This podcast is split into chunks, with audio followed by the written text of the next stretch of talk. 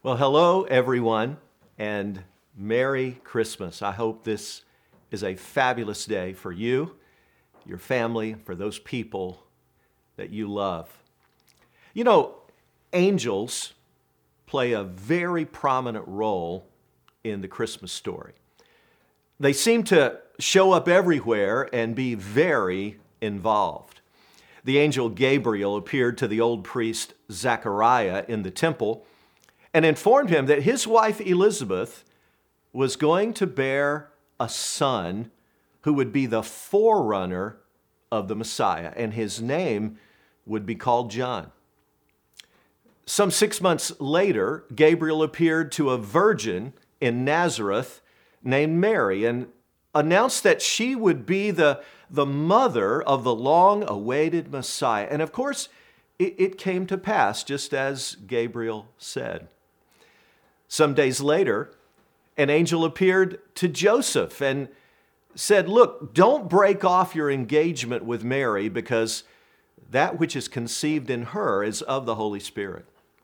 Angels are everywhere in the Christmas story. And of course, one of our favorite scenes is that night on a Judean hillside when the hillside literally exploded with angelic light and the angel announced these incredible words Fear not, for behold, I bring you good tidings of great joy, which shall be for all the people.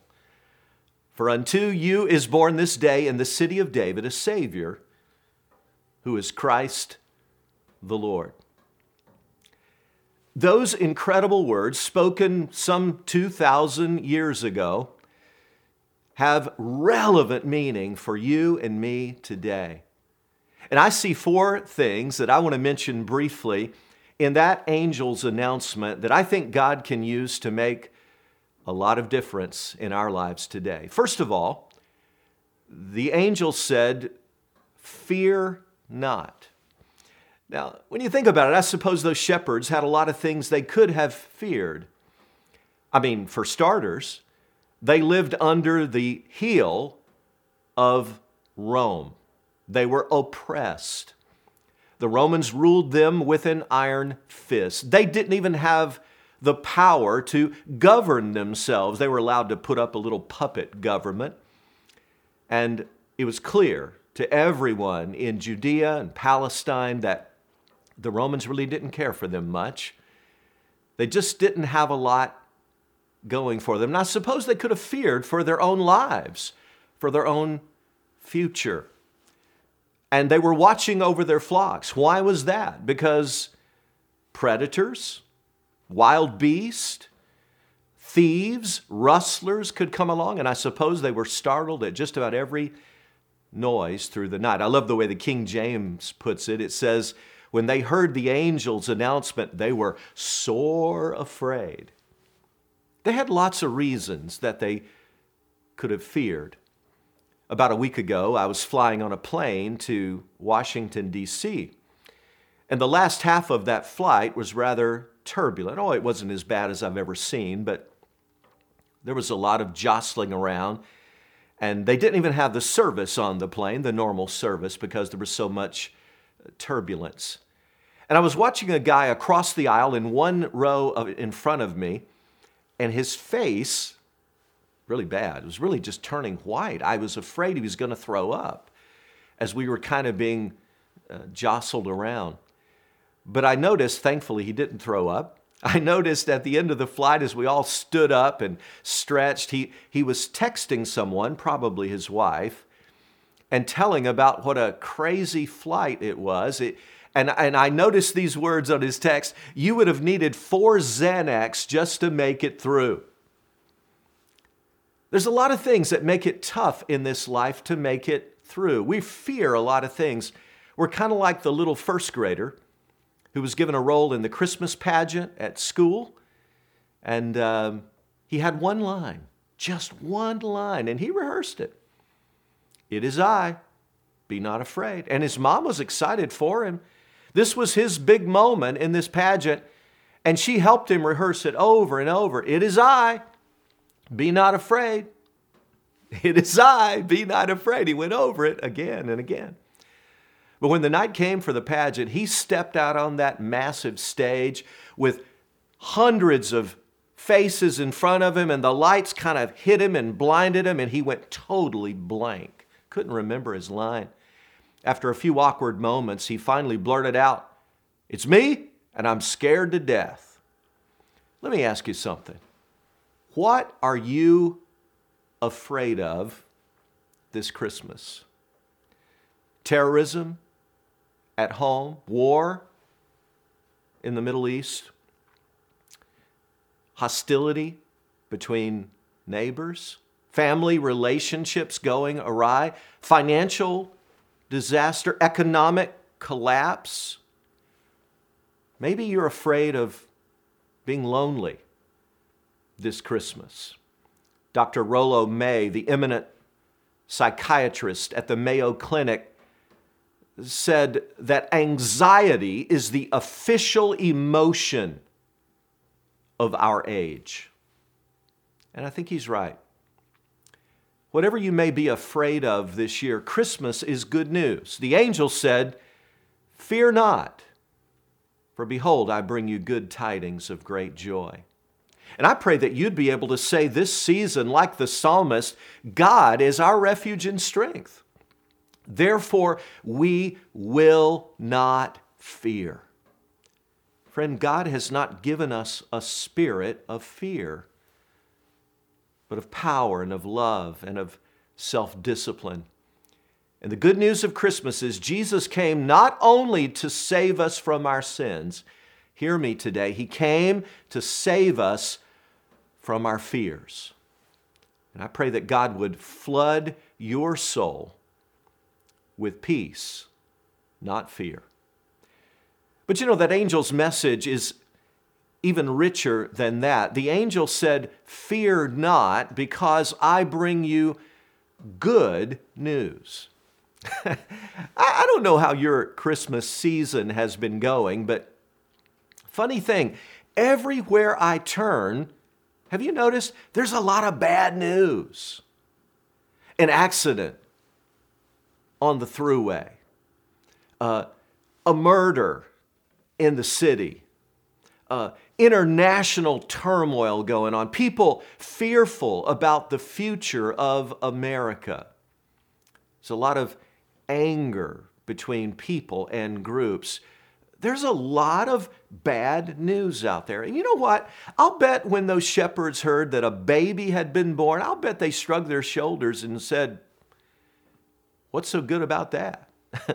I mean, it's going to take that kid a long time to grow up. What's good about the good news? And maybe you're kind of the same way this Christmas. You may be thinking, well, Pastor, if Christmas is really good news, why doesn't God heal me right now? If Christmas is really so great, why, do, why doesn't God take away my pain? If it's really this big deal and it's so wonderful and good, why doesn't God uh, kind of put my family back together, you know, because it's been broken apart? Why doesn't God fix my marriage? Why doesn't God fix my finances? Can I tell you something? We do serve a miracle working God. Praise be to God. I've seen it. I've experienced miraculous things from God. I know that God does that. But can I tell you what I've also learned through many years now of following Christ? God usually isn't into the quick fix business. Can I tell you? He usually says to you and me, Look, I want to help you. I love you so much, but I want you to get involved. And see, that usually is a process and it usually takes time. He invites us, He calls us to cooperate with Him. And whatever you're experiencing this Christmas, I want you to know that uh, that angel's news is as good as ever because the good news says that God loves you and nothing can separate you from His love. Oh, I hope God will make those words ring in your heart this Christmas. The angel said, Fear not, for behold, I bring you good news of great joy. Now, there's a third part that we ought to listen to. Can I tell you the most ironic thing I know about the Christmas season? There's all these lights and celebrations, all these songs where we sing. It's supposed to be this exuberant time, just a marvelous celebration. But here's the ironic thing the truth is, Christmas is the most depressing time of year for millions and millions of people. Suicides increase, alcoholism and drug abuse is on the rise, family turmoil escalates, and as I already mentioned, personal loneliness is at an all time high around the Christmas season. Isn't it strange? A time that's supposed to be marked by joy is marked by such a vacuous emptiness in the lives of so many people. What about you? What would you say your joy quotient is this Christmas? Can I tell you something I've learned about joy? Jesus said, I tell you these things so that my joy may be in you and so that your joy may be full. That's what he wants for you and me. But here's what I've learned that often the level of our joy hinges on a couple of very important things. One is what is our hope for the future? And I just want to be blunt with you. If your hope for the future is somehow hanging tenuously on the stock market or on the future of how nations go or even of relationships.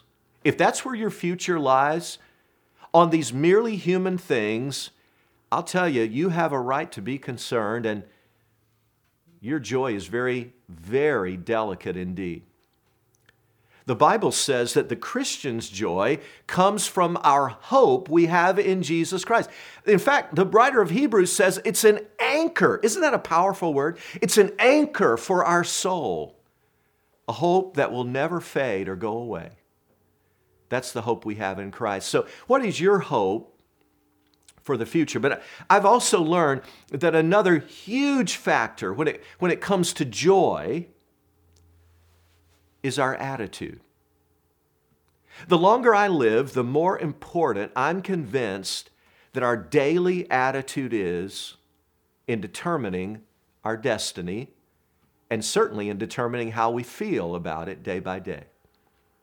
You know, you can choose your attitude today. Can I tell you something? Your Christmas day, I don't know how it's going. I hope it's awesome. But whatever your circumstances, you can make a choice this day of what your attitude is going to be in the midst of those circumstances. And here's what I know as a Jesus follower that whatever I'm going through today, wow, this is good. whatever I'm going through, God is bringing about the best for me, and He's bringing about glory and honor for Himself. Wow. That is reason to rejoice. I love the angel's words. It must have echoed through that Judean night, and the shepherds must have thought about those words over and over again. Fear not, for behold, I bring you good news of great joy. But here's my final word for you on this Christmas day. The angel said, This good news of great joy was going to be for all the people. It's not just for the rich, it's for the poor. It's not just for the young, it's for the old. It's not just for the whites or the blacks or the Asians or the Hispanics. The angel said, What God's got in mind here for you, it's for everybody. Nobody is left out. I get a kick out of the fact that the gospel was first announced. This good news was first announced to lowly shepherds. Do you know what that's the equivalent of?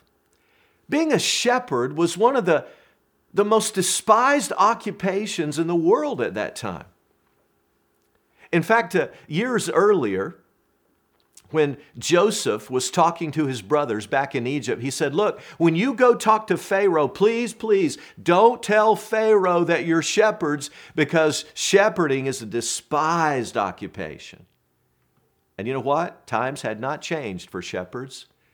It was still one of the most lowly, despised occupation. It would be perhaps the equivalent of scrubbing dirty floors at McDonald's or something, or digging ditches and yet God came to lowly shepherds. What a statement. But then we read that sometime later, wise men came. They were not down and outers like the shepherds, they were up and outers. Friend, they were wealthy and they brought gold and frankincense and myrrh, very expensive gifts. You know what that says to me? The gospel today is for everyone who has ears to hear. And as I wrap up today, can I just ask you is that you? Are you a person who has a heart, a mind, a spirit that's open to God? Well, I hope so. Because that means that Christmas is good news for you. The angel's words are incredible. Fear not, for behold, I bring you good tidings of great joy, which shall be for all the people. Friend, I hope this is the greatest Christmas you've ever experienced. And with God in your life, with Jesus as your Lord, your hope is unquenchable. God bless you.